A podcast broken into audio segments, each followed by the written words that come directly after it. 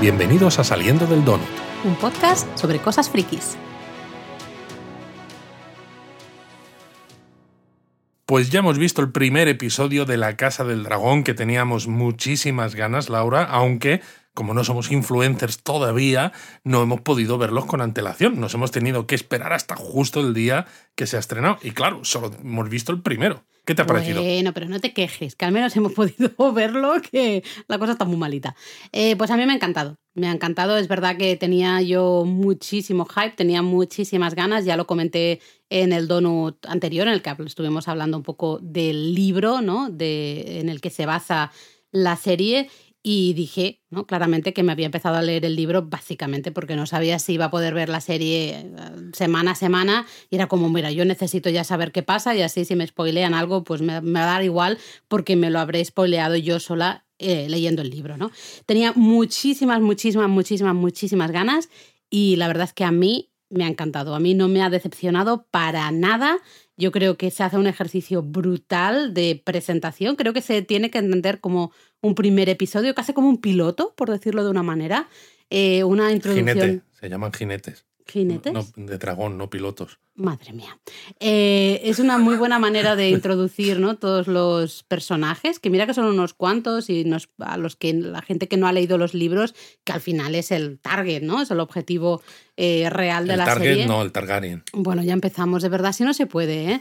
Pues eh, creo que se hace muy buen, un ejercicio muy bueno de presentación de todos los personajes, un poco de lo que les mueve, de sus inquietudes, y se prepara todo un poco, ¿no? De manera introductoria para lo que se va a venir. Los que hemos leído los libros lo estoy- sabemos, los que no. Yo en eso pues estoy de acuerdo, quedan, ¿no? porque creo que la serie, si lees el libro, la disfrutas todavía más porque sabes de antemano quién es quién y sabes un poco qué es lo que le mueve, etcétera.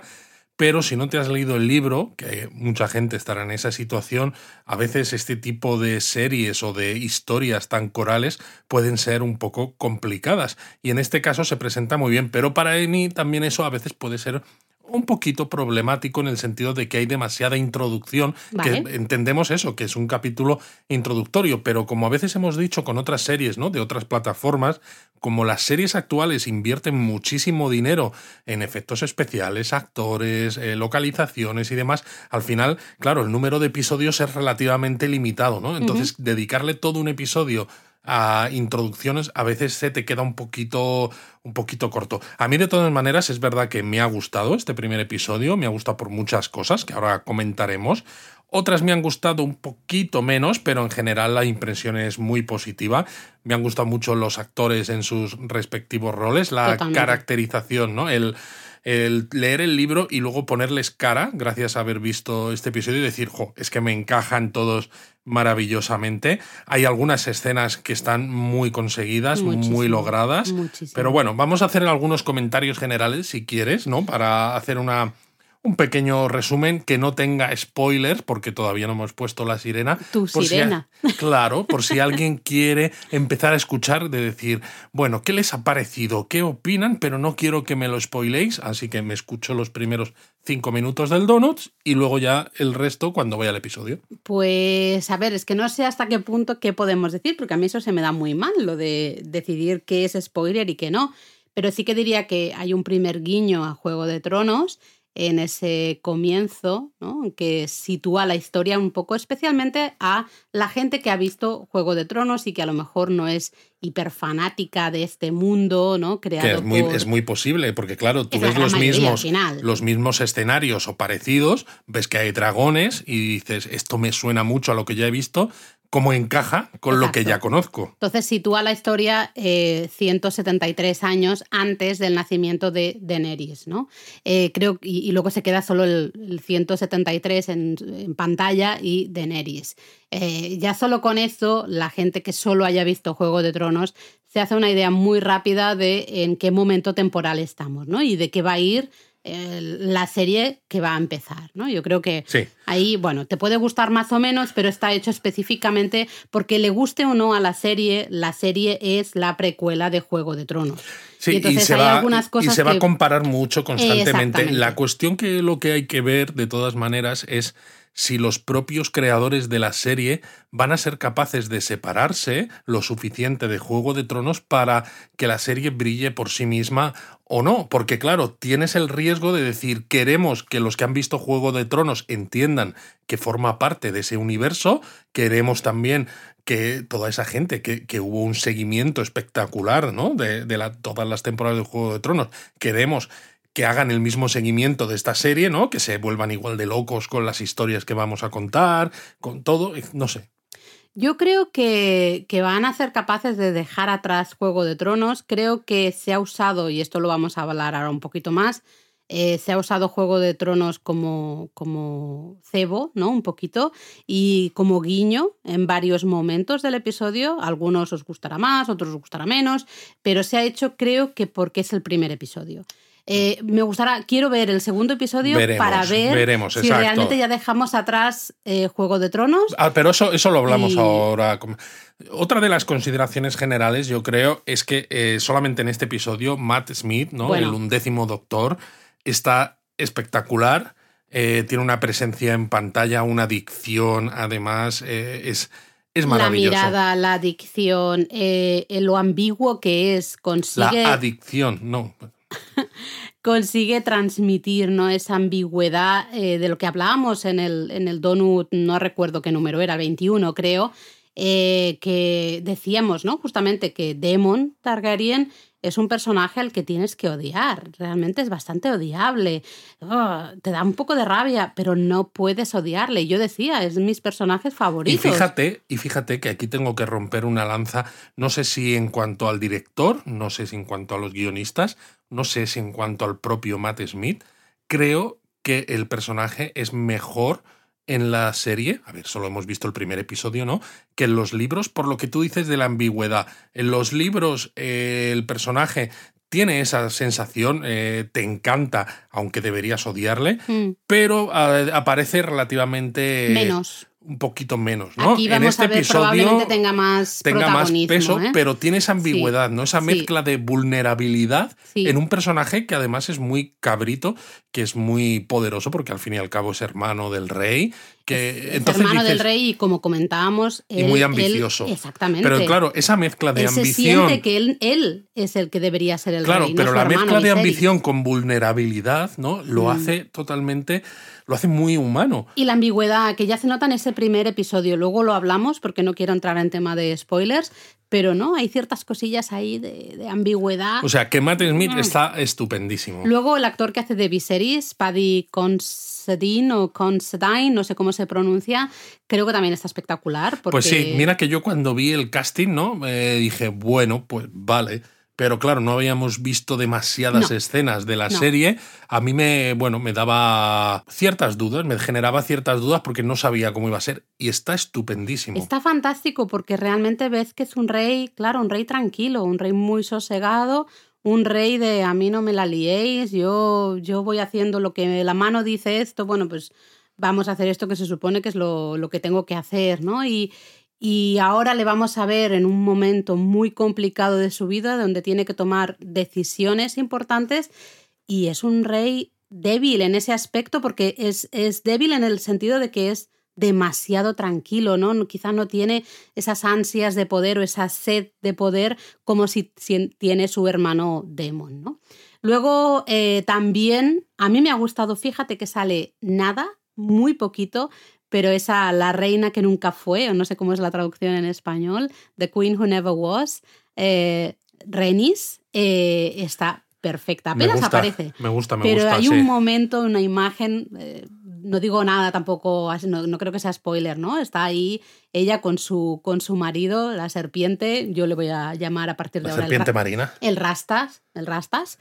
Eh, bueno, igual, claro, es serpiente marina, igual viene de la Jamaica de Westeros y por eso se ha hecho las rastas, ¿no? A lo mejor es el. a lo mejor, y tal, claro, a lo mejor es el Bob Marley de, de Westeros. Pero me gusta que hay una escena, es nada, son tres segundos, no, casi no habla, pero la ves de vuelta, está de pasada, está de vuelta de todo, ¿no? Y es porque, claro, a ella le robaron, e-, ella era la heredera realmente. Laura, te estás metiendo en terreno pantanoso. No, pero eso lo, eso lo hablamos en el, en el Donut 21, cuando poníamos en contexto. Así que bueno, yo creo que hemos visto poco de, de, muchos personajes, pero creo que ha sido una buena presentación de los personajes principales y ya te dejo que pongas la sirena. Sí, porque esta es, este, creo que este es el donut en el que estamos tardando más en poner la sirena y aquí hay que contar cosas, así que ahí va la sirena de los spoilers.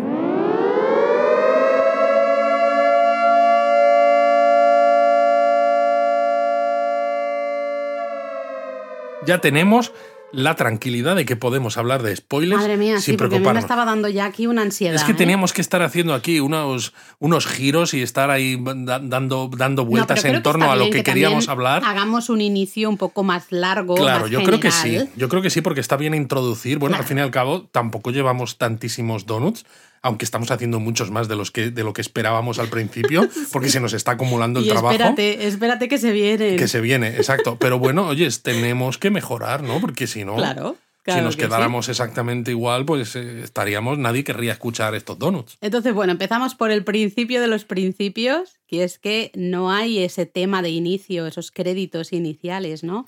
Eh, Todos lo es- esperábamos con Eh, exacto. muchísimas ganas. Y yo creo que esto, fíjate, porque sabemos eh, que hay créditos, hay una canción de inicio para el capítulo 2. Sí, eso he leído, que va a haber una leído. intro específica Sí. de esta serie. Entonces, yo creo que justamente es lo que comentaba antes de que este primer episodio todavía hace como mucha referencia a Juego de Tronos para atrapar ¿no? al espectador que ha visto Juego de Tronos.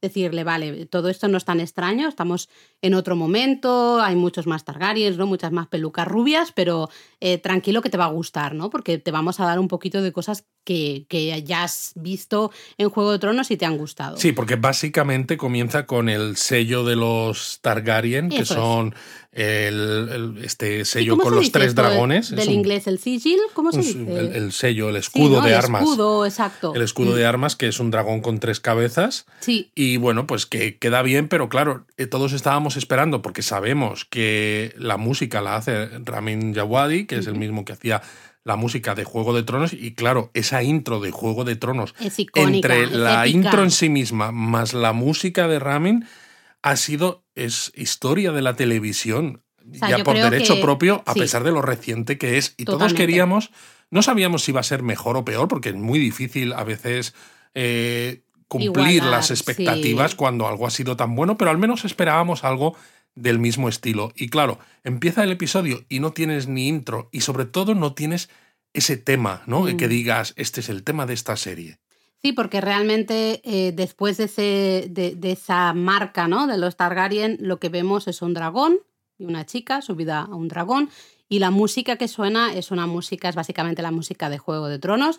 Luego al Sí, final es un- es ya una va variación. cambiando un poco y acaba siendo una canción diferente, pero todo el inicio es, tiene los mismos tonos, bastante parecida, ¿no? A- y está hecho, yo creo, es a propósito No, para hombre, claro que está hecho a propósito. con Juego de Tronos. Pero ¿no? también a mí es una de las partes que no me ha gustado tanto, porque dice, son los primeros momentos de una serie nueva que se ha estado diciendo por activa y por pasiva que está relacionada con Juego de Tronos. Eh, creo que es muy difícil que alguien vea esta serie y no sepa a qué se hace referencia, como para seguir poniendo esa música, o sea, no poner la intro, que dices, bueno, esto puede ser tu decisión o no, pero que la primera música que suene recuerde más a una serie antigua que establezca eh, una identidad propia para la serie. Pues yo creo que está muy relacionado con justamente que no haya intro, en el sentido de que decíamos, ¿no? Yo creo que este episodio es más ese piloto que no, casi casi, ¿no? Un episodio uno. Para mí es un, epi- un episodio cero casi.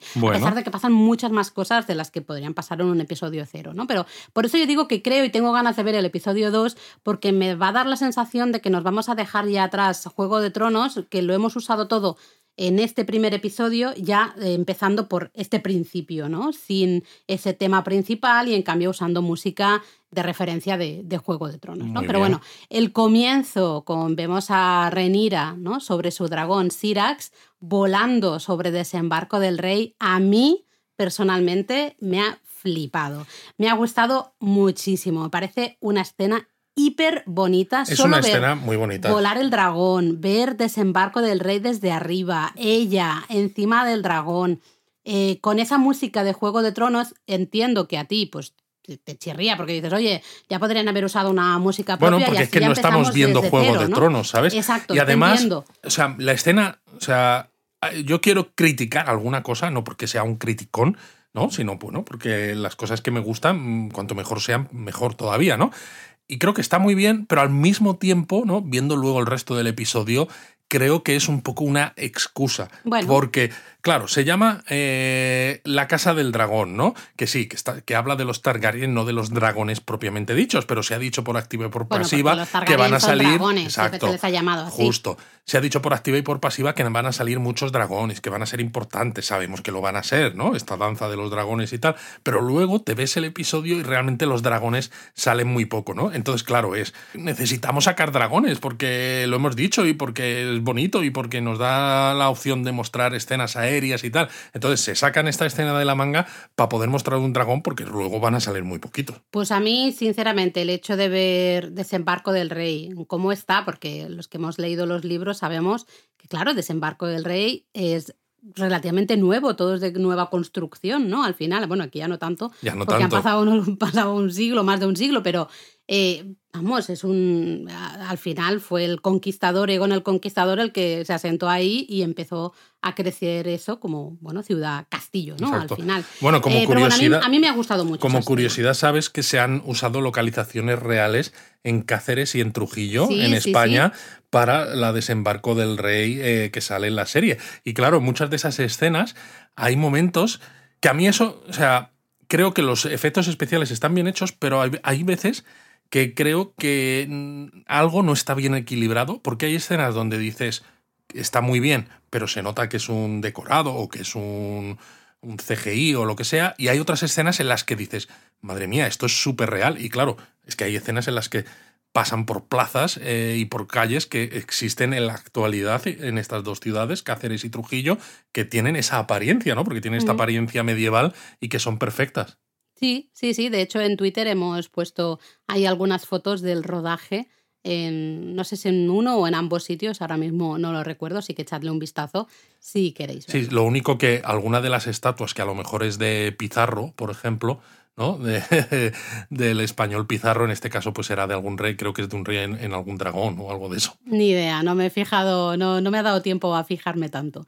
Eh, pero bueno, a mí, no sé, sinceramente, es que me ha gustado porque es, eh, para los que somos muy fans de Juego de Tronos, eh, los libros, de, el, el hecho de ver ese desembarco del rey otra vez, después de, de estos años ¿no? de sequía y especialmente después del final de Juego de Tronos, que esto daría para otro donut, ¿no? Y del dolor que supuso ese final, pues me ha gustado. A mí, pues a lo mejor es una excusa El la juego de para, para el dragón, para mostrar un dragón, te lo compro, vale. Pero a mí, personalmente, a mí me ha gustado y me ha funcionado. No, lo que quiero decir con esto es que a veces eh, hay ciertas cosas que son excusas que las haces precisamente porque, porque puedes y porque te van a dar esas imágenes tan bonitas y están bien encontradas, ¿no? Es decir, que las excusas no siempre son malas si sirven a la historia o si sirven al, a poner ese marco en el que tú quieres situar la historia, que precisamente es desembarco del rey y tienes unas escenas a vista de pájaro, ¿no? Que, que te permite, yo creo que mucho mejor que en Juego de Tronos, saber dónde está cada cosa, la extensión de la ciudad. El- bueno, ya dijimos que, el foso de los dragones. que aquí en eh, este caso la acción no se iba a mo- a mover mucho, ¿no? De hecho, Por eso es importante conocer eh, eh, Desembarco del Rey. ¿qué te ha pasado, Luis? Pues ¿Qué te que no me salía. Se me ha, se me ha quedado trabada la lengua. Eh, de hecho, hay un flashback justo al inicio, ¿no? Porque bueno, vemos el consejo del rey que están hablando de un torneo que van a hacer para celebrar ¿no? el próximo nacimiento de- del hijo del rey. El rey espera, todo el mundo espera que sea un hijo varón. Sí, porque vemos que la reina está embarazada y que está puntísimo de dar Está a luz. Pero claro, eh, eh, no hay ecografías en, No en. Desembarco del Rey. Emma, la, la reina, la mujer de, de Viserys, pues eh, no sabe, evidentemente, si está esperando un hijo o una hija, ¿no? Y ahí vemos el gran problema, que es algo que hablábamos en el Donut 21. Y se hace un flashback muy rápido al consejo de Harrenhal de 101 después de la conquista, que lo estuvimos hablando justamente en el dono. Yo es que cuando veo lo del DC siempre pienso después de Cristo. No, después de la conquista, 101 después de DC, después de la conquista.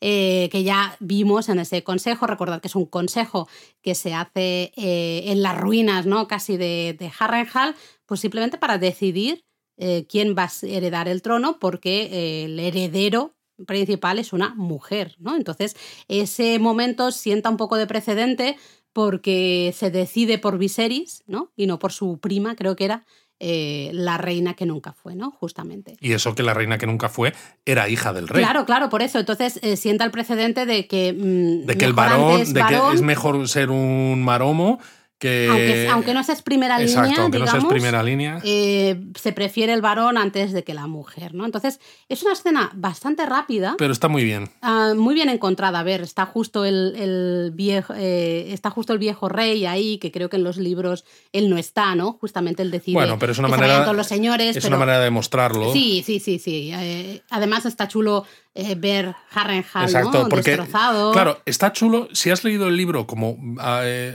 lees que hay un montón de acción en Harrenhal, o bueno, más que acción, un montón de destrozos, ¿no? Porque acuden con los dragones y lo destrozan en sucesivas ocasiones, pues está bien verlo. Si no has leído los libros, pues dices, pues bueno, han hecho el consejo aquí, pues porque tenían sitio, ¿no? Es un poco raro de todas maneras el hecho de que estén todos reunidos en un sitio que se está cayendo a cachos. Lo que pasa es que tampoco se ve tantísimo, como pasa muy rápido. No se ve tanto, pero se ven algunas, eh, algunas columnas, algunos arcos y todo esto que dices, ¿de verdad no había otro sitio en Harrenhal que no se esté cayendo a cachos? Porque tú imagínate, no se muestra, pero a lo mejor mejor alguna de esas columnas cede y se le cae encima a una de las delegaciones que quiere decir, oye, aquí esta persona debería ser la sucesora al trono. Uy, no, ya no, porque le ha caído la piedra. Pero eso se dice, de hecho, en la serie, creo que también se dice, ¿no? Que es el único lugar lo suficientemente grande para acoger a todos los señores vasallos, ¿no? Al final.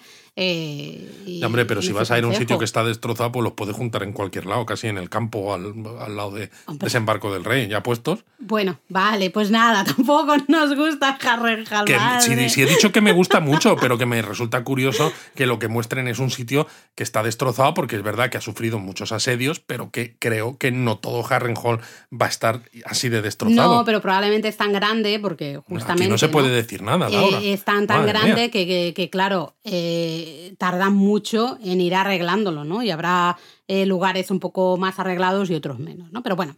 Dejando esa parte, también vemos, eh, bueno, ese demon. Yo creo que ¿Cuándo le vemos al principio? Porque tengo un poco de lío. Eh, ¿Con ya la guardia de la ciudad? No, la primera vez que le vemos es con, con, su... con su prima, ¿no? No, prima no, no, con su sobrina. Sobrina, eso, me salía en catalán. Con su sobrina, ¿no? Eh, de hecho, le vemos... en el Salón del Trono y al principio no le vemos, solamente le escuchamos. Porque de hecho se acerca, se acerca Rhaenyra y escuchamos una voz que sale del trono, eh, hablan en Valirio, de hecho, y luego ya se le ve y él está ahí sentado en el trono de hierro. Sí, que me parece una presentación un poco del, del personaje, la verdad es que brutal. Es muy buena, aparte de por la propia presencia del actor, también por la química que tienen, ¿no? A pesar de la diferencia de edad, por la propia dicción, al menos cuando hablan el inglés, porque el hecho de, utilizar estos idiomas inventados, ¿no? El valirio y demás, yo tengo a veces mis dudas. Me gusta, entre comillas, porque, por ejemplo, o sea, yo sé que todas estas novelas ¿no? Eh, de, de, aventuras fantasiosas, pues claro, están muy influenciadas por los idiomas que inventó Tolkien. ¿no? Entonces todos quieren tener su propio idioma, pero el propio eh, George R.R. R. Martin no creó el Valirio completamente. Había Valirio en los libros, pero fue otra persona la que le dio forma al idioma posteriormente, ¿no? Entonces es como, bueno, pues como hemos creado un idioma y creo que la actualidad tiene, hay dos mil palabras del idioma, pero es eso, es, bueno, totalmente inventado, pero no por el propio autor, ¿no? Entonces se utiliza pues para dar ese punto exótico a los personajes y a veces me parece un poco ridículo, incluso en las películas del Señor de los Anillos cuando hablaban en élfico me parecía a veces un poquito ridículo, pero bueno. Bueno, aquí creo que se hace porque evidentemente luego pasan al inglés, ¿no? Pero también se hace para que veamos que, vienen de fuera.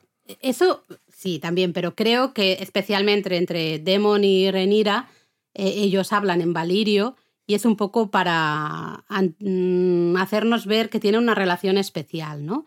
Que él es su tío, sí, pero la vemos a ella a lo largo de todo el episodio que lo mira con ojitos. O sea, ella está, ella está fantástica. Es decir, que la actriz que hace de Renira de joven está espectacular. Pero por eso, de las más destacadas del episodio. Por eso te decía que tiene muy buena química a pesar de la diferencia de edad, porque esos, juegos de miradas a lo largo del episodio, en este momento también cuando se presenta a Daemon, eh, que le pone un collar eh, hecho precisamente de acero valirio y demás eh, realmente es muy, muy potente la escena eh, y hasta muy erótica, muy Erótica, sí, a pesar de eh, que no hay nada que digas que es para mayores de 18 años. Fuera de tono, exacto, ¿no? Pero ya vemos que Demon, bueno, él quiere tenerla cerca, porque dice, vale, de momento yo no soy el heredero, si en algún momento al final es ella la heredera, pero claro, quiere tenerla cerca, Porque a mí me interesa estar cerca del poder. ya, pero esa es una de mis preguntas. ¿Quiere tenerla cerca porque ve que podría ser la heredera y entonces así lo tiene más fácil él? ¿O también es porque de alguna u otra manera sabemos que los Targaryen no tienen ningún problema con casarse entre hermanos y tener relaciones entre primos y tíos y estas cosas? Eh, ¿Le interesa en cierto modo ella a nivel también personal? No, yo no lo creo. Yo creo que absolutamente no. Vamos, eh, yo siempre he visto a Demon interesado en la hija del rey o la, la primogénita del rey. Pues, Entonces, pues yo creo que sí que un poco sí que le mola, ¿eh? Yo creo que no. Sea lo que sea, mm, oye, si estoy, además, justamente como los Targaryen están tan hechos a casarse, ¿no? Entre hermanos y demás, que un tío se case con la sobrina es lo más normal del mundo. O sea, aquí no hay ningún tipo de problema para ellos, ¿no? Entonces, él lo que hace es grumearla un poco, ¿no? Es decir, que ella siga enganchada un poco a mí porque mm, a lo mejor en algún momento me va a interesar casarme con ella para, para yo seguir estando en la pomada, ¿no? Seguir estando en, en el poder. Luego vemos más a Demon, que le vemos como el nuevo comandante de la guardia de la ciudad, ¿no? De desembarco del rey. Eh, y ahí, bueno, se ve la creación de esas capas doradas, ¿no? Que se llama. Eh, todavía ya, bueno, hasta en Juego de Tronos. Y vemos justamente como una noche, por decirlo de una manera fina, se pasa un poco de frenada y sale ¿no? Es, la guardia de, de, la ciudad. Bueno, sí, la excusa que pone es que la ciudad está un poco... Es una ciudad sin ley. Manga por hombro y que alguien tiene que poner orden y entonces sale al frente de su guardia pues para ver quiénes han cometido delitos. Pues, Ladrones, asesinos, violadores y a cada uno pues... Porque les van a, bueno, van a hacer justicia, pero claro, es un tipo de justicia, juicios sumarísimos. Eh, Ladrón, le cortan la mano. Efectivamente. Eh, Al violador, pues le cortan las pelotas. y eh, literalmente lo vemos. Literalmente lo vemos. Menos mal que cuando lo hemos visto entraba un poco como de solecito por la ventana y, el reflejo en la televisión no me ha permitido ver, ver bien esas pelotas cortadas. no, no, pues se veían bien y hasta hay un sonido, Luis. justo antes de que le corten las pelotitas al, al violador de turno, que yo creo que es un poco de guasa ya también. Lo tienes que volver a ver si no te has quedado con ese sonido. Cuéntame. No, no, ahí lo dejo. Hombre, esto es el donut, hemos puesto la sirena, se puede. Pero eh, podemos así comentarlo luego en el siguiente, a ver si el resto de gente también lo ha escuchado. O nos podéis comentar en nuestro Discord o en Twitter y así generamos un poco de, yo qué sé, de charla, ¿no? No es solo nosotros en el donut, sino nos contáis también. De todas maneras, Laura, creo que esto de hacer que los donuteros se tengan que volver a ver la escena del corte genital me, parece, me parece un poco. ¿Quieres que diga el sonido no, no, que a mí me ha parecido escuchar?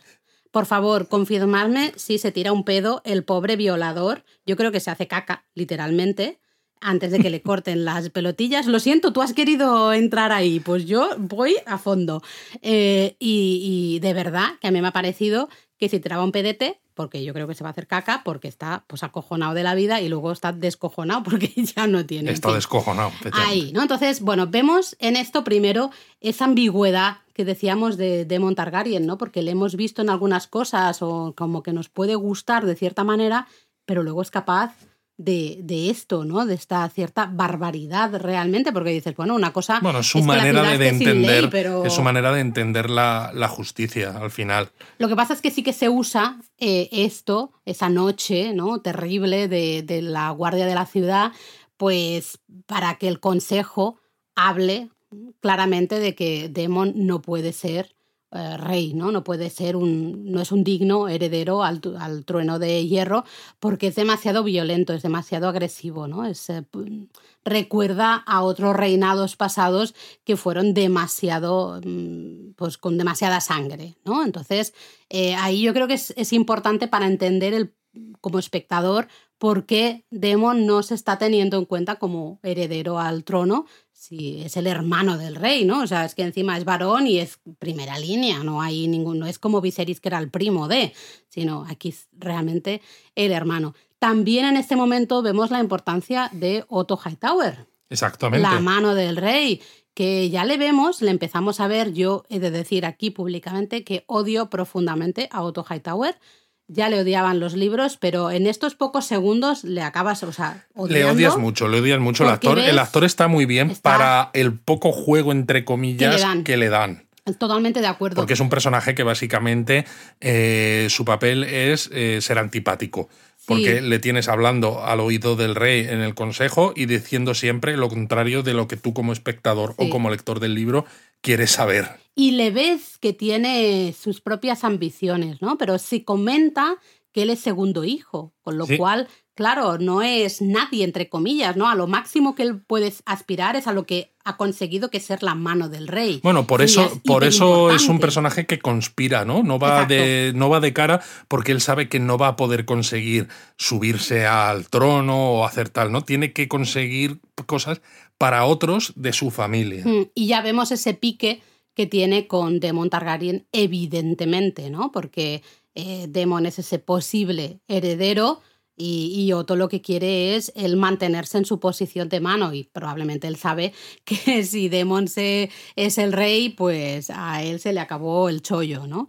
Luego un detalle chulo que he visto, eh, no sé si te has fijado, bueno, seguro que sí, que Viserys tiene una, nos muestran que tiene una herida en la espalda. Me he fijado, me he fijado. que además, que no se le cura. Que además son unos capullos los de la serie porque nos la muestran bien ahí, el pus, este, ¿sabes? Para que nos dé todo el ascazo del mundo mundial. Es como, madre mía. Una herida putrefacta. Sí, sí, sí, que no se eh, cierra. Claro, esto a mí me ha parecido un guiño interesante porque hace referencia a cosas que se dicen en el libro, ¿no? El libro siempre te dice que el trono hiere, entre comillas, ¿no? Hace daño, digamos, a aquellos que no son dignos casi, ¿no? Que no son fuertes para sentarse en él. Más que no son fuertes, que no son dignos. Para mí es que eh, es una sensación de que el trono es como el Mjolnir, pero con más mala leche. Sabía, cuando he dicho lo de digno he pensado, mierda. Mierda, no Mjolnir.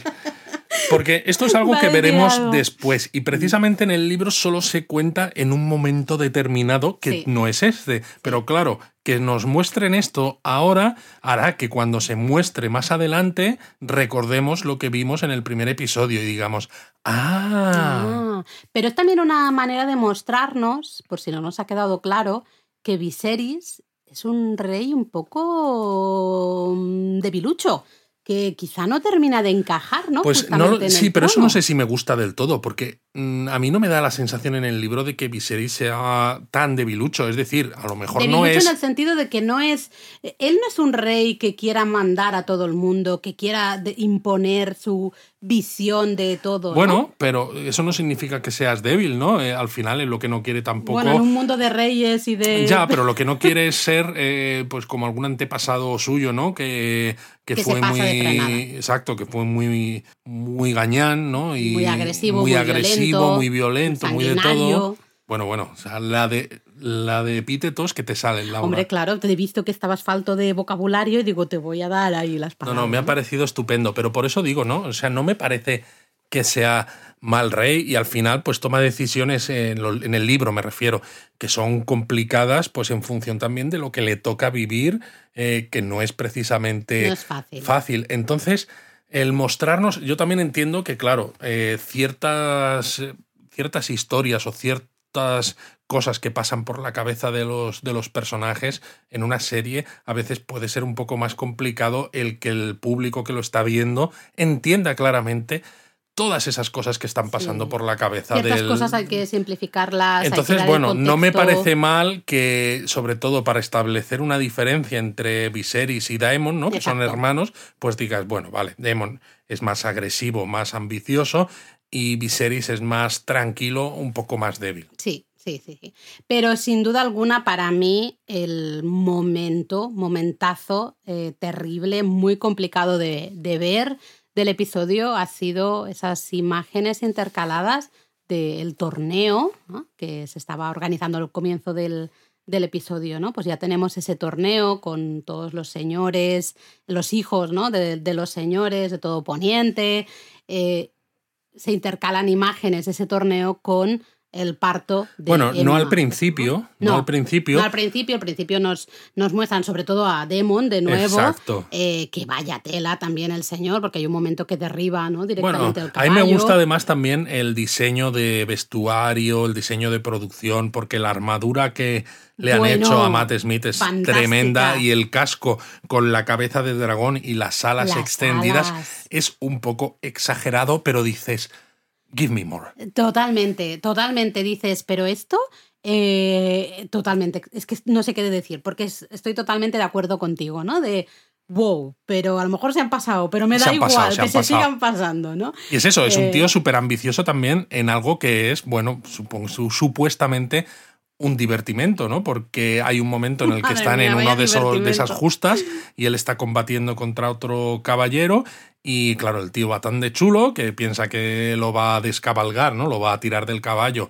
eh, con facilidad, no lo consigue y entonces a la siguiente apunta con la lanza a las patas del caballo para que el caballo tropiece y tire al jinete, que dices, es un poco feo eso, ¿eh? Es un poco, no sé. Pero bueno, al final Hombre, es lo y- que él quiere, es ganar. Y le, y le dejan porque es el hermano del rey. Porque es el hermano, no, efectivamente. Pero bueno, vemos también así fugazmente a Kristen Cole, ¿no? Eh, Ser Kristen Cole. Sir Kristen Cole. Mm, No, ¿Te quedas con ganas? ser. Tú lo has pronunciado como el sir de- en inglés con i. Ser, Aquí es ¿no? ser. SR. SR.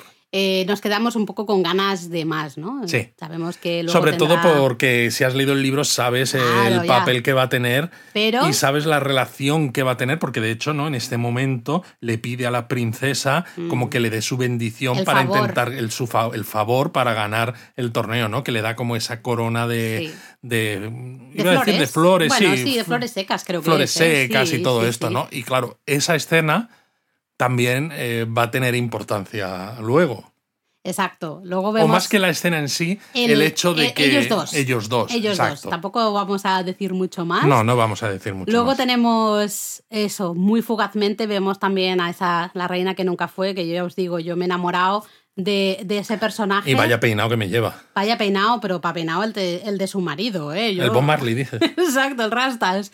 Está perfecta, es que está ahí en plan, madre mía, a mí ya me da igual, aunque se estén matando los que están ahí abajo, ella está sentada tan tranquila y a verla. Y claro, lo que tú decías, ¿no? De las mezclas de escenas, porque, eh, que es verdad, hay un momento en el torneo donde todos quieren ganar, todos quieren ganar el favor de la persona que sea que le han pedido ese favor, todos quieren ser el ganador del torneo y las cosas se van complicando. Se van complicando, me refiero a que se van volviendo más violentas y lo que debería ser un torneo de exhibición se va convirtiendo en prácticamente te voy a machacar y de hecho muere gente. Y es en ese momento cuando Otto Hightower, la mano del rey, ¿no? recibe un mensaje que vemos que alguien le habla al oído, no sabemos qué le dice, él se levanta y habla a su vez al oído al rey y entonces el rey se va. Exacto, porque básicamente le comentan que el parto, Emma está de parto, pero el parto no avanza y eh, al final la cosa es, hay que decidir un poquito o,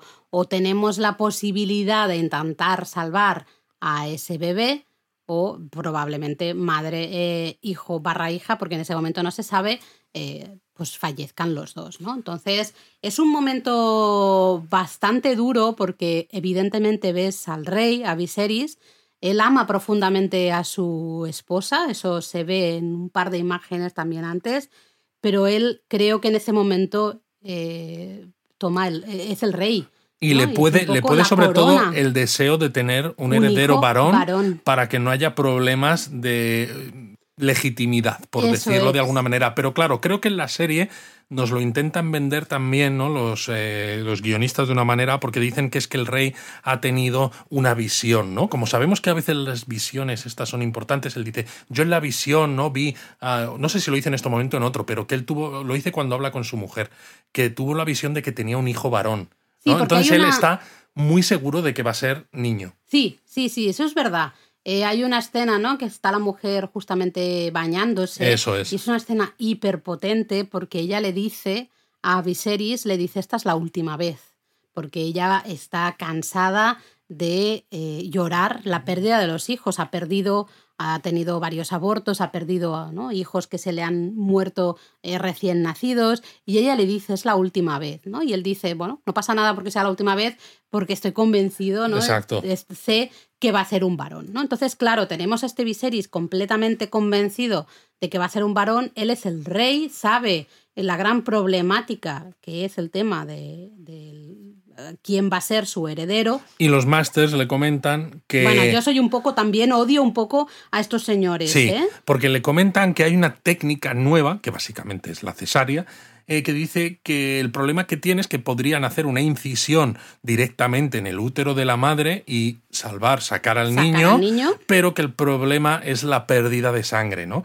Que, porque claro, la, la técnica de cortar debe ser en, en- en Desembarco del Rey está avanzada, pero lo de evitar que alguien se desangre o lo de coser gente o Eso, coser no, eso no lo, no, no lo trabajan, no lo practican. no, que es algo que está claro que sirve a la historia, aunque a mí me resulta curioso, ¿no? Porque eh, y me pongo a pensar y a hacer elucubraciones, ¿no? Al final es una historia, pues, más o menos medieval, ¿no? Eh, todos estos caballeros utilizan caballos y demás. No me puedo creer que no haya habido eh, yeguas que hayan tenido partos complicados, pues qué mejor que practicar estas técnicas con ellos y luego intentar coser, ¿no? Intentar que no se desangre. Pero Luis, estás Ya, ya. pensando al final, Sí, justamente sí, tú estoy dices, una pensando en lo que sería en lo que sería el desarrollo normal Exacto, de la es una medicina. historia medieval, de la misma manera que si, vale, se te ha muerto una yegua o qué triste, pero bueno, ya Claro, pero me refiero que Con sí. las mujeres en Desembarco del Rey es exactamente igual. De hecho, la madre, ¿no? Emma le dice a su hija eh, que el, el paritorio es el campo de batalla de una mujer. Bueno, porque son úteros con patas. Básicamente. Entonces,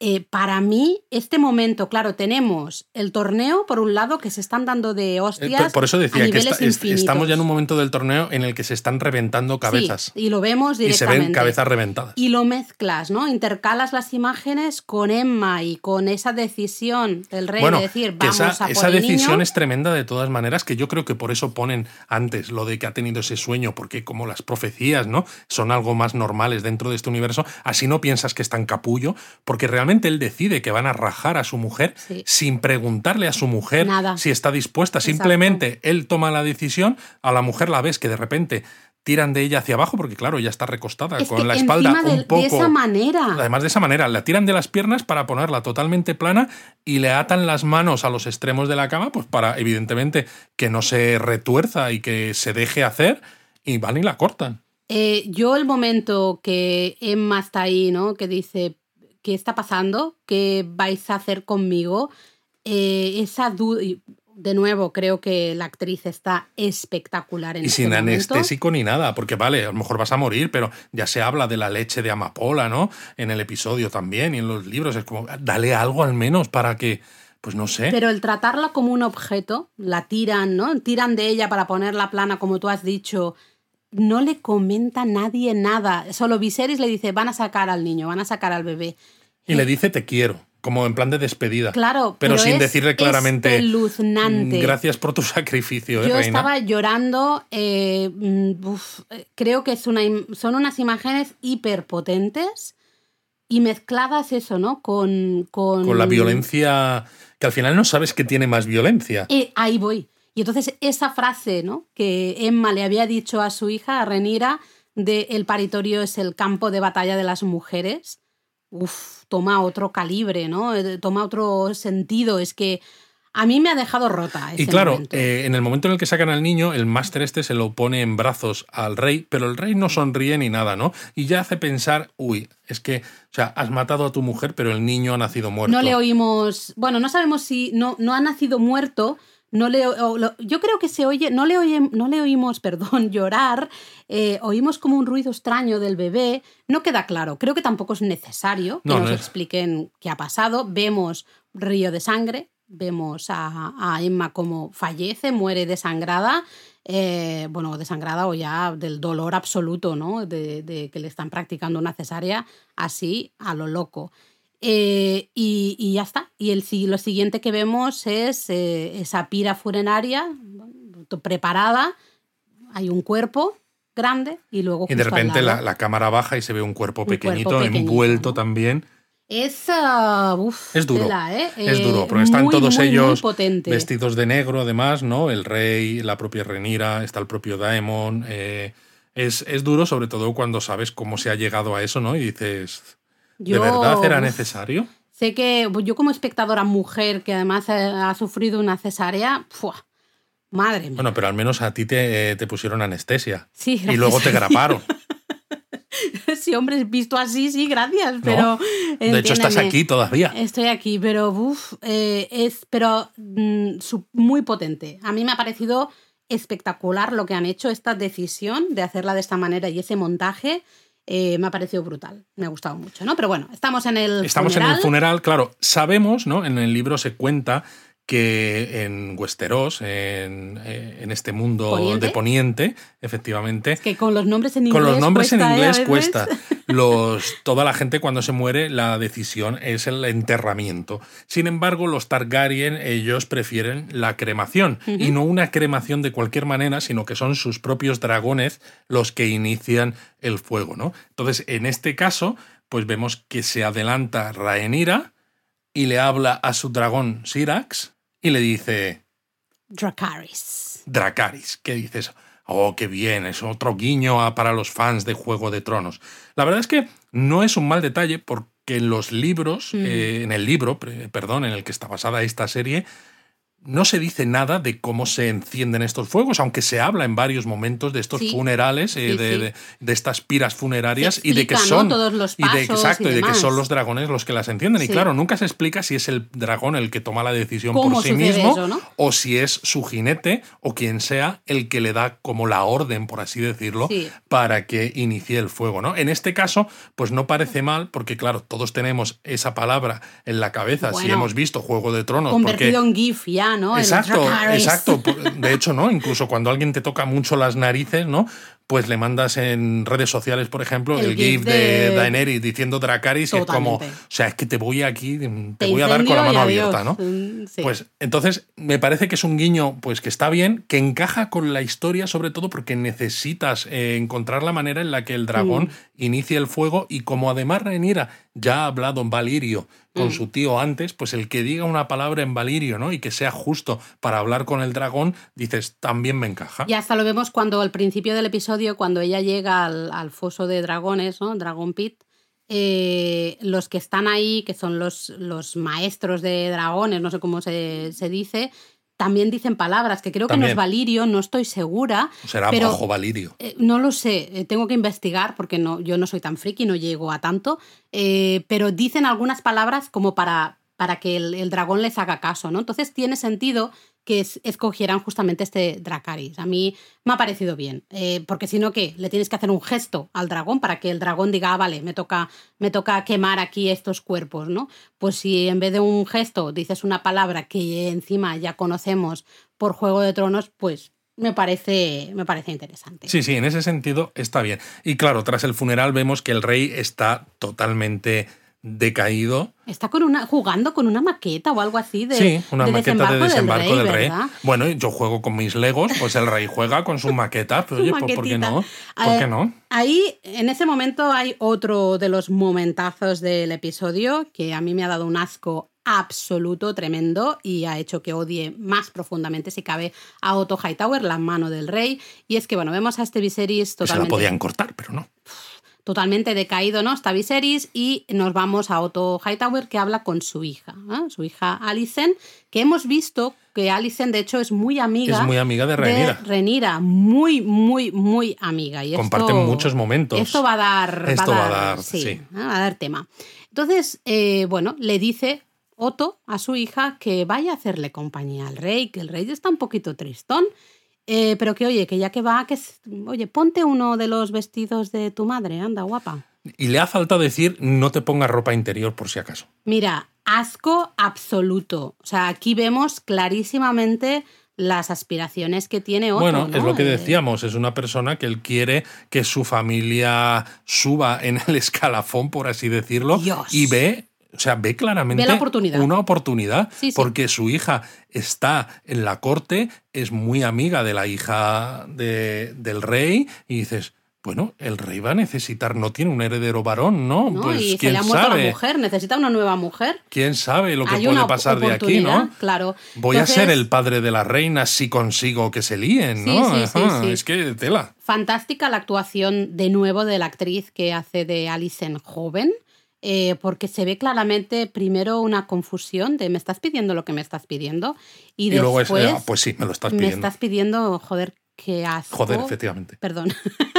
qué asco, ¿no? Entonces ya vemos como Alison, pues toda arreglada y con un Y con un vestido vestido estupendo. muy bonito, pues va a ver, como le ha obligado a su padre, va a ver al rey, a Viserys, y bueno. Y es curioso, es curioso sobre todo, que es lo que demuestra también que da más asco, sobre todo esa diferencia de edad y el que la mujer es simplemente el objeto de Otto Hightower, ¿no? Eh, en este caso, que son objetos las mujeres, porque el guardia que abre la puerta de la habitación del rey se queda un rato demasiado largo con la puerta abierta en plan de, y tú le ves la cara que dices, Dios mío, sé por qué está ella aquí, esto es un ascazo tremendo, y tarda un rato en salirse y cerrar la En puerta. plan de, bueno, me te- de- te- tengo que dejarles ya. Tengo ¿no? que O sea, dejar porque no es mi papel, pero dices, hostis.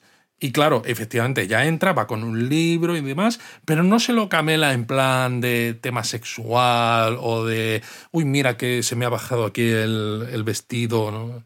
A ver, es lógico Es porque, lógico porque el vemos rey está a dolido. Viserys está completamente, él está completamente destrozado. destrozado porque se le ha muerto y eso estamos convencidos, él quiere, él quería mucho a Emma, ¿no? A su mujer, pero, pero bueno, tuvo que tomar esa decisión acertada o no, eso ya va a depender de cada uno. Pero ahí ya vemos que Alison, pero ahí ya vemos que Alison, eh, a pesar de todo y de que sea muy amiga de la hija y tal, pues al final no deja de ser una mujer joven en un mundo en el que están entrenadas las mujeres pues para cierto tipo es de un peón, roles. es un peón. Claro, pero sabe lo que tiene que hacer y lo sabe hacer porque Bueno, claro. aunque no sea con encantos femeninos, aunque no sea con insinuaciones sexuales, sino con empatía, pero realmente capta la atención del rey. Sí. No se nos muestra nada no, más, no lo vemos nada más, ahí se pero ahí se capta la atención, es decir, bueno. sabe cómo hacer lo que le han pedido que haga. Luego es interesante, hay un momento también ya después de la muerte de, Em- de la muerte de Emma, eh, que claro, está el consejo del rey y la mano, ¿no? Otto Hightower, pues saca el tema. Dice, yo siento que es un mal momento, pero hay que hablar del tema. El tema siendo, evidentemente, quién, va, quién es el heredero al trono. Porque claro, estaban todos pe- pensando, bueno, Emma está embarazada, va a tener un hijo varón, Es que venga además, que lo va a fíjate, tener, venga que lo va a fíjate tener. qué cabrito el Otto, sacar justo cuando ha mandado a su hija, Sí. sacar ese tema. Cuando además lo que va a hacer en este momento del consejo es echar mierda sobre el Diamond. Claro, porque. Porque lo que quiere es. Porque Damon es el, el heredero aparente que dicen en inglés, ¿no? Sí. el- el heredero designado, porque al fin y al cabo es un poco más joven que el rey, es, es su hermano, con lo cual dices. Bueno, Bueno, y hay dos herederos, sentido. claro, o la hija o el hermano del rey. Y entonces, si Pero vamos si a quieres con ir por el tema varón, tienes al hermano. Daemon es clarísimamente el heredero. Entonces, ¿no? ¿cuál es la manera de que los planes que has empezado a poner en marcha te cuadren? Pues quitarte de en medio al hermano. Y ahí es interesante porque el rey eh, saca un poco de carácter, ¿no? Por primera vez quizá le vemos sacar un poquito de carácter. Por eso te digo que no creo que sea débil, sino que simplemente a veces. Bueno, pues, porque es eh, tranquilote. Bueno, él- por eso. Y él quiere un gobierno y un reinado en el que las cosas vayan de manera tranquila, ¿no? Que no sea todo una lucha. Porque aquí, precisamente lo que dices tú, saca carácter. saca carácter y, y- y es muy gracioso porque en nada, en dos segundos nos hacen un resumen fantástico, ¿no? Porque dice, oye, tú, Otto, eh, cuando Demon era un consejero de dicto, le criticaste y al final eh, le quitamos, ¿no? Luego le hicimos consejero de la moneda y también le criticaste, dijiste que gastaba demasiado y también le quitamos. Eh, ahora le hemos hecho comandante de la guardia de la ciudad y dices... También porque tú quisiste. Claro, claro, porque tú quisiste, porque, claro, hay que hacer algo con Demon, es el hermano del rey, en algún sitio hay que ponerle, si nada más no le queremos mucho tampoco que tenga gran importancia en el consejo. También le criticas, vamos, que le criticas en todo y dice algo que me parece es muy buena frase, que es tal cual en el libro, que no quiero elegir entre mi hermano y mi hija. Y ahí vemos el gran problema de Viserys, que Viserys, le, cuando yo digo que es débil, digo en ese sentido, que le falta sangre, el poder de decisión, de decir, bueno, yo digo esto y digo esto, ¿no? Hasta que no lo arrinconan, no va a tomar una decisión. Le falta sangre, entre comillas, ¿por qué? Y me explico. Evidentemente él quiere a su hermano, pero él sabe que su hermano, pues bueno, es un poco, pues un cabeza loca y que es ambicioso y tal. Y también quiere a su hija. Y él piensa, yo estoy seguro del que él piensa que su hija podría ser una buena reina, pero claro, está todo el pasado con ese consejo que hemos visto al principio del episodio en el que el heredero varón tiene preferencia y, que el resto de nobles eh, les va a costar un poco más eh, ponerse... Aceptar a una mujer en el trono. Efectivamente. Entonces, no es que sea débil realmente y que no quiera tomar la decisión, ¿no? Sino que es que no tiene ninguna salida fácil. No, evidente, no. Me gustaría a mí estar en su lugar, pero me refiero, son maneras de ser y hay alguna gente que dice, bueno, mm, me lo trago con patatas, para adelante y hay que decidir esto y decido esto con todas las consecuencias, ¿no? En cambio, Viserys realmente llega hasta cuando ya realmente no puede más, entonces es cuando se ve casi obligado a tomar ciertas decisiones, ¿no? Entonces ahí, eh, bueno, es lo que para mí le hace un poquito, un poquito débil, ¿no? Pero en, al mismo momento vemos, cuando se está haciendo también un poco el consejo, vemos a esas imágenes, se intercalan de Demon eh, que parece, entre comillas, celebrar la muerte del hijo varón, ¿no? del bebé de Viserys. Eh, él está ahí en el prostíbulo, en teoría pasándoselo bien. Y me gusta mucho esa escena porque realmente es súper ambigua. He eh, dicho celebrar entre comillas, y es porque en ningún momento le vemos sonreír, no le vemos mm, dar saltos de alegría, ¿no? A mí a veces, fíjate, o sea, no sé si porque el personaje me gusta, me gusta el actor o lo que sea, yo creo que también es su manera un poco de enfrentarse al, trauma, un poco, al duelo, ¿no? Él realmente, lo que hemos visto hasta ahora, sí, es un personaje, es violento, tiene ambiciones, pero precisamente por muchas cosas, eh, tú misma lo has dicho hace un momento, no encaja tanto en el consejo, ni quieren que encaje, ¿no? Y él se siente más cómodo con gente. Con el pueblo con gente de la calle, con mm. prostitutas, con soldados, con bueno, pues con la gente que vive el día a día, pues en desembarco del rey, ¿no? Y no entre las paredes del, del castillo. Y yo creo que al principio se le ve ahí que realmente está triste, ¿no? Pero luego le piden que hable y entonces es cuando brinda por su por el niño. Sí, y, de nuevo es esa ambigüedad porque claro, esto se intercala con Otto Hightower, de nuevo, que eh, va al rey y le dice, oye, yo esto lo he verificado con tres fuentes diferentes y a mí me han dicho que tu hermanito aquí, el Demon, ha estado celebrando y ha dicho, y él ha dicho, el heredero de, durante un solo día, ¿no? De un solo día, refiriéndose al bebé muerto de Viserys, ¿no? Evidentemente Viserys entra en cólera, manda llamar a Demon y, entonces ya vemos a Viserys sentado en el trono de hierro, fantástico ese nuevo trono de hierro. Exacto, es lo que iba a decir. sí. No, bueno, que es un trono de hierro que se parece más a lo que cuenta George R. R. Martin en los libros, ¿no? Con muchísimas espadas y mucho más grandioso. Me encanta ese como pasillo, ¿no? Que da hacia el, el propio trono, ¿no? Eh, entonces tenemos a Viserys ahí, dices, uh, está cabreado el Viserys porque está sentado ahí en el trono. Y al principio Daemon, como es así chulito, ¿no? Está un poco de, bueno, soy tu hermano, ¿qué pasa y tal? Y el otro le dice, o me llamas eh, tu Alteza, ¿no? Your Grace, o le digo a la Guardia Real que te corte la lengua. Y entonces ahí ya vemos que Viserys está cabreado, el rey. Entonces le pregunta directamente, oye, ¿de verdad has dicho Ah, te has referido a mi hijo muerto como el heredero durante un día. Y ahí volvemos a esa ambigüedad de, de Montargaryen. Eh, no nos queda claro. En ningún momento nosotros en el episodio, corrígeme si me equivoco, creo que no se escucha en ningún momento a Demon decir esa frase, ni tampoco aquí realmente él lo afirma con contundencia, decir, vale, lo he dicho, ¿no? Sí, a mí no me, no me suena. Entonces, eh, se deja como medio entrever, queda como así.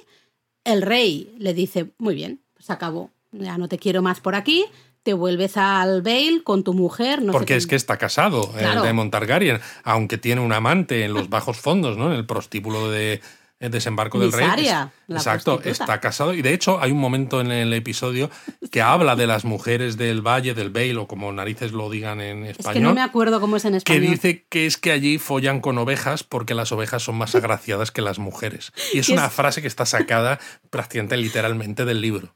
Tal cual. Así que bueno, vemos a Demon que se marcha con su dragón, Caraxes. Bueno, no vemos que se marcha, Bueno, ¿no? eh, vemos, que lo está acariciando la cabeza Lo porque está se va a ir. Y está acompañado justamente de Misaria, ¿no? Exacto, la la prostituta. Que, que hemos visto.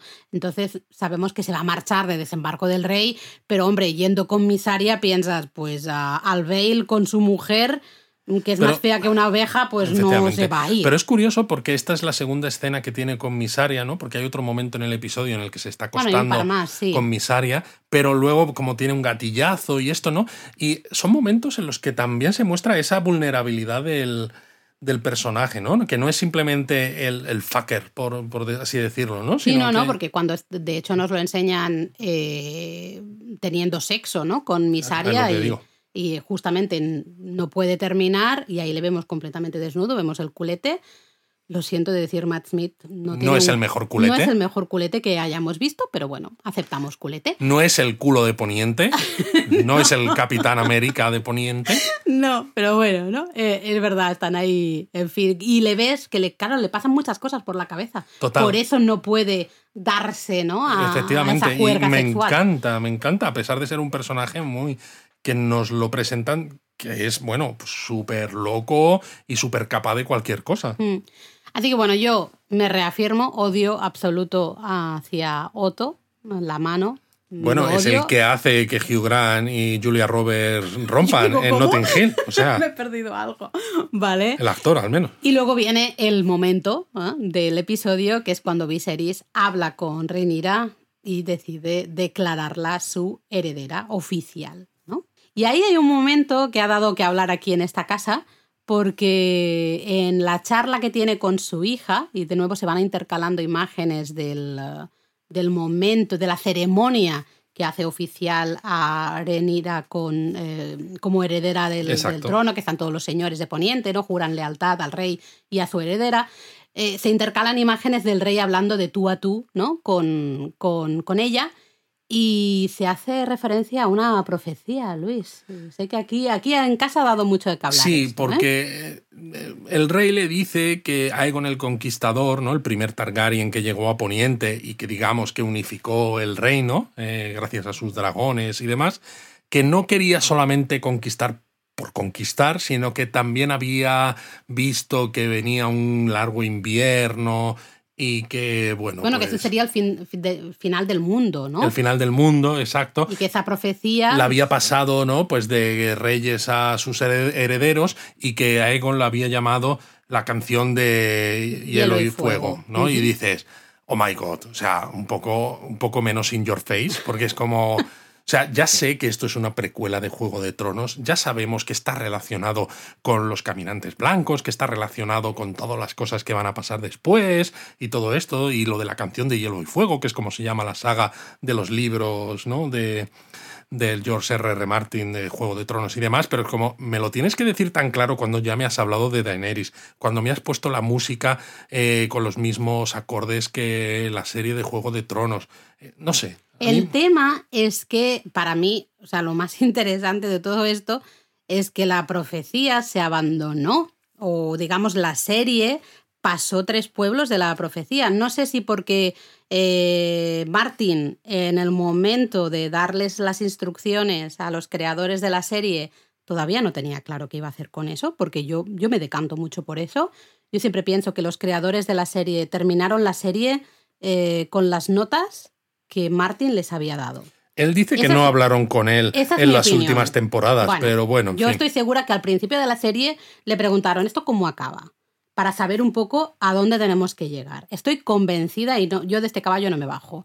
Eh, a mí me da más la sensación de que esto a George ahora le interesa meterlo, porque él está, está metido, ¿no? En, A ver, eh, le, eh, le puede escribiendo. interesar meterlo porque si, y esto es un gran sí, si él acaba lo que es Juego de Tronos, sus libros, ¿no? Su, su- saga de libros, realmente va a contar cosas de forma diferente a como se han contado en la serie de Juego de Tronos. Se va a diferenciar porque al final, hasta cierta temporada, había libros y había serie pero llegó un momento en el que solo había serie, porque ya no había libros. Entonces, la manera a lo mejor de mostrar, ¿no? O de hacer que el público que esté viendo esta serie muestre interés o tenga interés en esos próximos libros que él va a escribir, es que la gente no se olvide de que está todo relacionado. Pero aún así me parece un poco que Hay ciertas cosas que él no tenía en mente, o no tenía claras, o no directamente no tenía en mente cuando estaba todavía en un proceso de, de escribir esos libros la serie, pues dijo, como esto no me lo ha comentado, ni siquiera lo voy a tener en cuenta.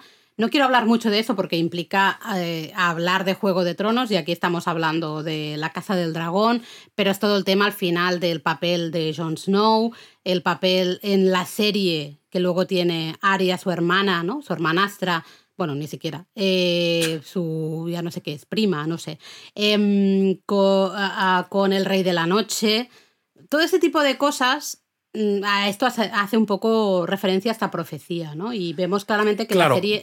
es que en la serie ni se habla de ella. Claro, pero lo que, te, lo que te quiero decir es que aunque en los libros sí que se hablase de esta profecía, en el libro que esta serie adapta, no se habla. No se habla nada y mm. eso que este libro, ¿no? Lo dijimos en el donut que hicimos de contexto, está escrito en forma de crónica histórica, es decir, el libro no empieza donde empieza la serie. El libro empieza con Aegon y sus dos hermanas, que son sus mujeres, llegando a Poniente con sus dragones y bueno, pues echándole fuego a todo, conquistando, Poniente. y realmente tienes un montón de páginas en los que son esas, esos primeros momentos de los Targaryen en Poniente y no se habla nada de esto. Con lo cual a mí esto me parece que, está, que está de más. Sobre todo, además, creo que está de más porque la decisión de, del rey Viserys de nombrar a su hija Rhaenyra como como heredera, creo que tiene suficiente fuerza con todo lo que hemos visto en, el episodio hasta ese momento, ¿no? La muerte tan terrible de su mujer, de su hijo, el ver cómo el dragón los quema en la pira funeraria, el tener que mandar a su hermano por ahí lejos porque dices es que no termina de ser de fiar y mi consejo además tampoco lo quiere, creo que es lo bastante duro como para que encima nos cuenten una milonga un poco de no, es que mira, hay que tener cuidado con esto porque en algún momento va a venir el fin del mundo, ¿no? Me, parece un poco casi, eh, no sé, de secta. Sí, de hecho lo hemos mirado un poco, hemos mirado algunas entrevistas de Martin en relación con el estreno de la serie y, esta mención ¿no? justamente de la profecía del, de Canción de Hielo y Fuego, y básicamente es algo que Martin les comentó a los guionistas de la serie La Casa del Dragón y como que dijeron, bueno, lo vamos a, meter un poco... Más que nada para que no, no, se nos cabre el señor. Sí, no lo sé exactamente, ¿no? Entonces, bueno, a mí me parece un poco extraño, sí que es verdad que siempre los Targaryen, ¿no? Y en, bueno, y en todo el universo de Juego de Tronos, el tema de las profecías siempre ha dado mucho de qué hablar, siempre ha habido, ¿no? Profecías. Eh, pero no sé si tampoco me encaja mucho, mucho aquí a mí personalmente no me ha desagradado, a lo mejor no me he enfadado tanto como tú, Luis, que sé que... Yo me he enfadado porque creo que, por ejemplo, algunos guiños como lo del Dracaris, pues están bien, ¿no? Y por lo que hemos explicado, porque encajan con la historia y con el contexto. En este caso es como tomar además al lector, bueno, al lector, perdón, al televidente. Mm como al espectador un poco... Evidente que palabra qué, más Qué viejuner, ¿eh? Qué viejuner, exacto. Esto, es tomarlo un poco por idiota, ¿no? Porque es, es, decirle, oye, es que esto está relacionado con otras cosas. y es como decir, ya sabemos que está relacionado, no me lo tienes que mostrar tan claramente una y otra vez y otra vez y otra vez. Porque esto al espectador puro y duro de Juego de Tronos que no se ha leído los libros, que tampoco sabe tanto, ¿no? Del, sí, pero a lo mejor no se los ha leído, pero sí que le suena el nombre de Canción de Fuego y Hielo. Hay mucha gente a la que ni siquiera eso. Entonces, no sé muy bien por qué realmente se mete el, esta profecía en este momento. Porque yo espero que no vuelva a salir nada más además de esto. Es que no, tiene, el, no tiene sentido. público objetivo de, de, este guiño. Es un, es un nicho, muy nicho, el público objetivo de, de esta mención. y sobre todo estropea un poco, eh, para mí, todo lo que trae detrás el rey eh, de cara a su decisión de nombrar a Rhaenyra como heredera. Lo que sí que tengo que volver a ver porque no me he dado, o sea, me he quedado con la duda, es que Viserys le da una daga a Renira cuando Sí. justamente le está contando el tema este de la profecía. eh, y a mí me da la sensación que es la misma daga que tiene Arya en Juego de Tronos, Bueno, habrá que ver. con la que. Voy a decir un spoiler de Juego de Tronos si no lo habéis visto. Coño, es una pues, serie ya de hace unos años, ¿Se Laura. puede decir? Hombre. Bueno, pues con la que mata al Rey de la Noche. Ese Rey de la Noche que todos esperábamos que fuera Y- matado y por Jon Snow. Y entonces ella es la reina de la noche. Exactamente. Eh, creo que es la misma daga. Tendría bastante sentido. De todas maneras, aquí hay algo que merece la pena mencionar también por todo lo que supone eh, de cara al futuro de la serie. Cuando están jurando los caballeros lealtad no solo al rey, sino a su heredera, vemos que hay algunos que juran lealtad de una manera, pues, eh, claramente apasionada, ¿no? O que se lo creen, que dicen, esta es mi heredera, yo voy a dar la vida por ella si es necesario. Y hay algunos otros que lo hacen un poquito más obligados, porque a ver quién es el guapo que en esa sala del trono, todo rodeado de soldados y tal, Digo, pues dice... no puedes decir que no. Claro, no puedes decir que no, ¿no? Pero ahí ya se empiezan a ver ciertas lealtades dónde están cada una de ellas, ¿no? Que es algo que luego va a tener importancia a la hora de, de decidir el destino de la danza de dragones. Y esto es el episodio, por eso digo que me parece muy introductorio, porque realmente nos han colocado las piezas, ¿no? Un poco, y nos han presentado los, los distintos jugadores. eh, y vamos a ver ahora cómo se desarrolla la historia a partir del capítulo 2, ¿no? Me hubiese, mira, en este caso me hubiese gustado que, que hubiesen puesto dos episodios. Sí, yo creo que sí. porque este me ha parecido eso, muy piloto introductorio de personajes Muy y de, jinete, aquí hay que decir muy jinete. Dale. Eh, y de colocar ¿no? las cosas en su sitio para a partir de ahora, pues ahora va a empezar la acción. Pero bueno, eh, bueno, veremos qué pasa. Sobre la música, ¿qué opinamos? Bueno, yo lo siento, aquí a mí me puede el, el modo fangirl absoluto. A mí me ha encantado porque me ha gustado mucho ese tema principal ¿no? que hemos hablado antes, que son esas mismas notas de... bueno, no sabemos principal. si es el tema principal o no. No, no, el, el tema principal de Juego de Tronos, al inicio, Ah, vale. ¿no? Eh, a mí me ha gustado. Luego cómo cambia y cómo se desarrolla, ¿no? Con unas notas ligeramente diferentes, mientras vemos, ¿no? A Renira volar sobre desembarco del rey, sobre su dragón. A mí ese momento me ha flipado porque para mí ha sido como volvemos a Poniente. ¿no? Claro, Después de a mí, tantos esa parte, años volvemos a a mí esa Poniente. parte me ha gustado, pero luego hay cosas que no me han gustado tanto y me explico. Creo que han jugado un poco a lo seguro, ¿no? Usando, pues eso, los temas que ya conocíamos, las notas que ya conocíamos del tema de Juego de Tronos, aunque entiendo, como tú dices, que en esa primera escena, cuando encima ves un dragón y sobrevuela eh, Desembarco del Rey, me parece fantástico. Pero precisamente Ramin es un compositor que es maravilloso y hace un montón de canciones, ¿no? De temas que son específicos para este episodio que están muy bien, pero ninguno de ellos suena en solitario. Siempre suenan en algún momento, en alguna escena en la que hay pues o diálogo o hay golpes o ambas cosas a la vez, con lo cual no hay ninguno que destaque como tal. Y encima acaba el episodio y no se les ocurre otra cosa que cerrar, ¿no? Con los títulos de crédito con el mismo tema de Juego de Tronos otra vez. Sí, con Cantado, que bueno, que es una canción que ya Es- hemos escuchado. Sí, es muy bonito, Sí. me encanta, pero dices, ninguno de los temas que ha desarrollado Ramin eh, Djawadi específicamente para esta serie han sonado en solitario, han tenido Bueno, ese protagonismo. Pero, vale, eh, en eso estoy de acuerdo, pero hay un par de temas. Es que tengo que volver a ver, porque claro, no me da a todo. Yo eh, normalmente lo puedo ver y me quedo con ah, la música me ha gustado o la música me ha pasado más desapercibida, mm, un poco dependiendo, pero eh, tengo que volver a verlo para fijarme bien, pero sé que ha, ha habido dos eh, temas que me han gustado mucho. Creo que uno es justamente el momento de la cesárea de Emma, eh, que creo que ahí la música me parece que porque estábamos tan alucinados, Sí, tan en shock de lo que estábamos viendo, que ni nos hemos dado cuenta, pero creo que esa música eh, hace, es el 50% de... Sí, de sí, sí, esa por eso te digo, el ¿eh? Ramin es fabuloso, pero creo que nos merecíamos, ¿no? Como espectadores y después de tantos años de espera, Yo a creo ver que algo se más.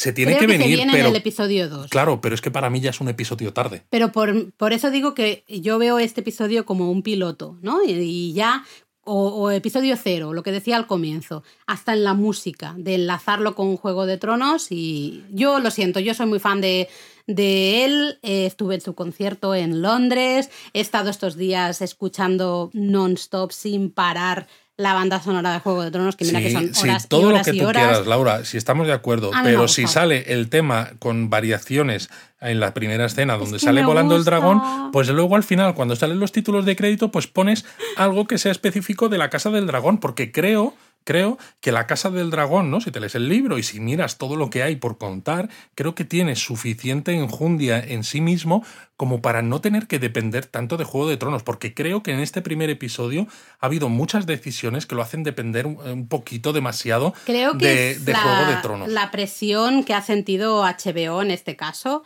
o los productores, ¿no? Específicamente por porque el nombre es muy grande. Exacto, eso sí, La, eso la presión claro. probablemente era Tiene que ser un éxito sí o sí. Exactamente. Y entonces yo creo, sinceramente creo, va- tenemos que esperar a ver el episodio 2, pero yo creo que se va a acabar aquí las relaciones tan, como has dicho tú, in your face, ¿no? Tan directas a Juego de Tronos. Yo espero Me parece que que, se han hecho solo aquí para en plan de, bueno, ya está, estamos aquí. Yo espero eh, que sí, somos la porque- precuela de Juego de Tronos, claro. pero os vamos a contar esta historia. Yo creo que sí, porque además, ¿no? Lo hemos dicho al principio, esto transcurre 173 años antes de Daenerys. Es decir, que aunque las cosas que se cuenten aquí lleguen a tener algún tipo de efecto en sucesos que van a ocurrir más tarde, es lo suficientemente antes como para que no tengas que volver a hablar de nada relacionado con Juego de Tronos. Mm. Luego hay una cosa que no me ha gustado tanto y es también que a veces me pasa, ¿no? Con ciertas series, películas, lo que sea, que a veces creo que los guionistas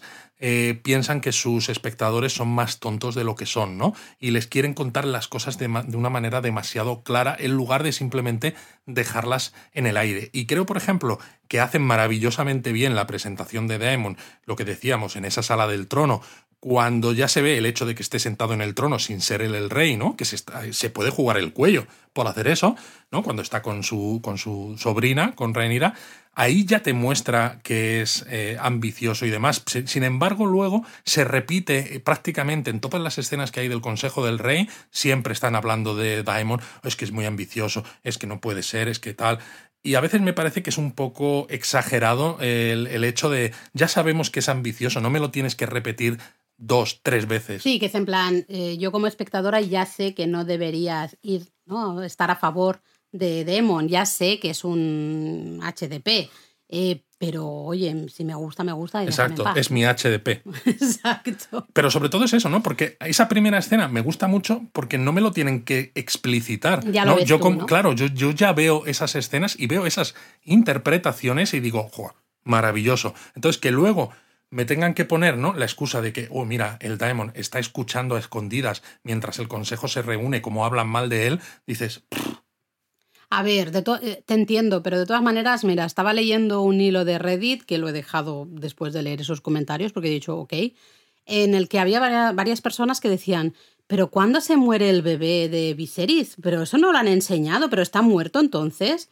Eh, te quiero decir que a veces la gente es un poco lenta en según qué cosas. Sí, a veces, pero, pero ves, ese es el problema, a veces creo, con el cine y la televisión actual, que parece que tienes que enseñarlo absolutamente todo, que no puedes hacer elipsis, que no puedes apelar un poco a que el propio espectador haga ese salto, ¿no? Porque precisamente tú estás contando cosas, no tienes que rellenar todos los huecos que faltan, ya el propio espectador con lo que tú le presentas ya rellena eso y es como en un propio libro, al final tampoco lo cuentas todo, ¿no? No, y- pero eh, te iba a decir justo, en los libros también sucede, hay libros que te cuentan demasiado, es como déjame. Déjame, que exacto. yo ya, ya, ya me entero o ya voy a sacar mis Entonces, propias conclusiones. exacto, vamos a ver cómo continúan los demás episodios, que yo tengo muchas ganas además, ¿no?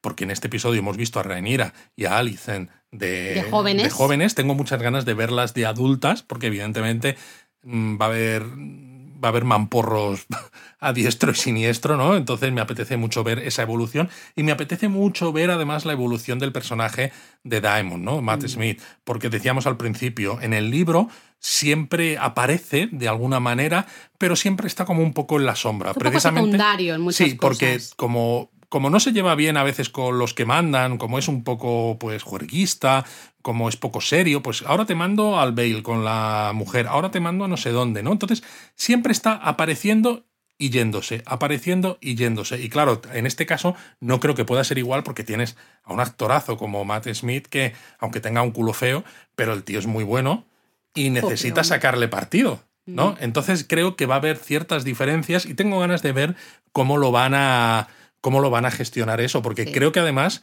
está, o sea, simplemente con este episodio, ¿no? Esa mezcla de chulería, de violencia, pero también de vulnerabilidad, de preocuparse por la otra persona, no sé, mm. me parece que es que está es maravilloso. es ambiguo, es ambiguo, no puedes decir es malo, es bueno, no.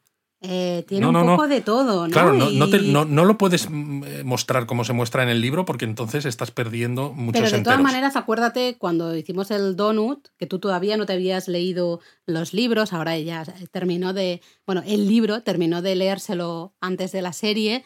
Eh, recuerda que yo te dije que yo estaba flipada con el personaje de Demo. Sí, sí, sí, a mí también me encantó cuando me leí el libro, pero viendo la serie me gusta todavía más. Más, yo creo que Matt Smith ahí ya está haciendo un ha hecho un trabajo impresionante. Bueno, de hecho, lo has comentado tú al inicio, pero creo que todos los actores que han salido en este primer episodio están espectaculares. Todos, ¿no? Eh, hasta las jóvenes Renera Las jóvenes están muy, muy bien. Eh, ella, especialmente Renera, está increíble. Tiene una.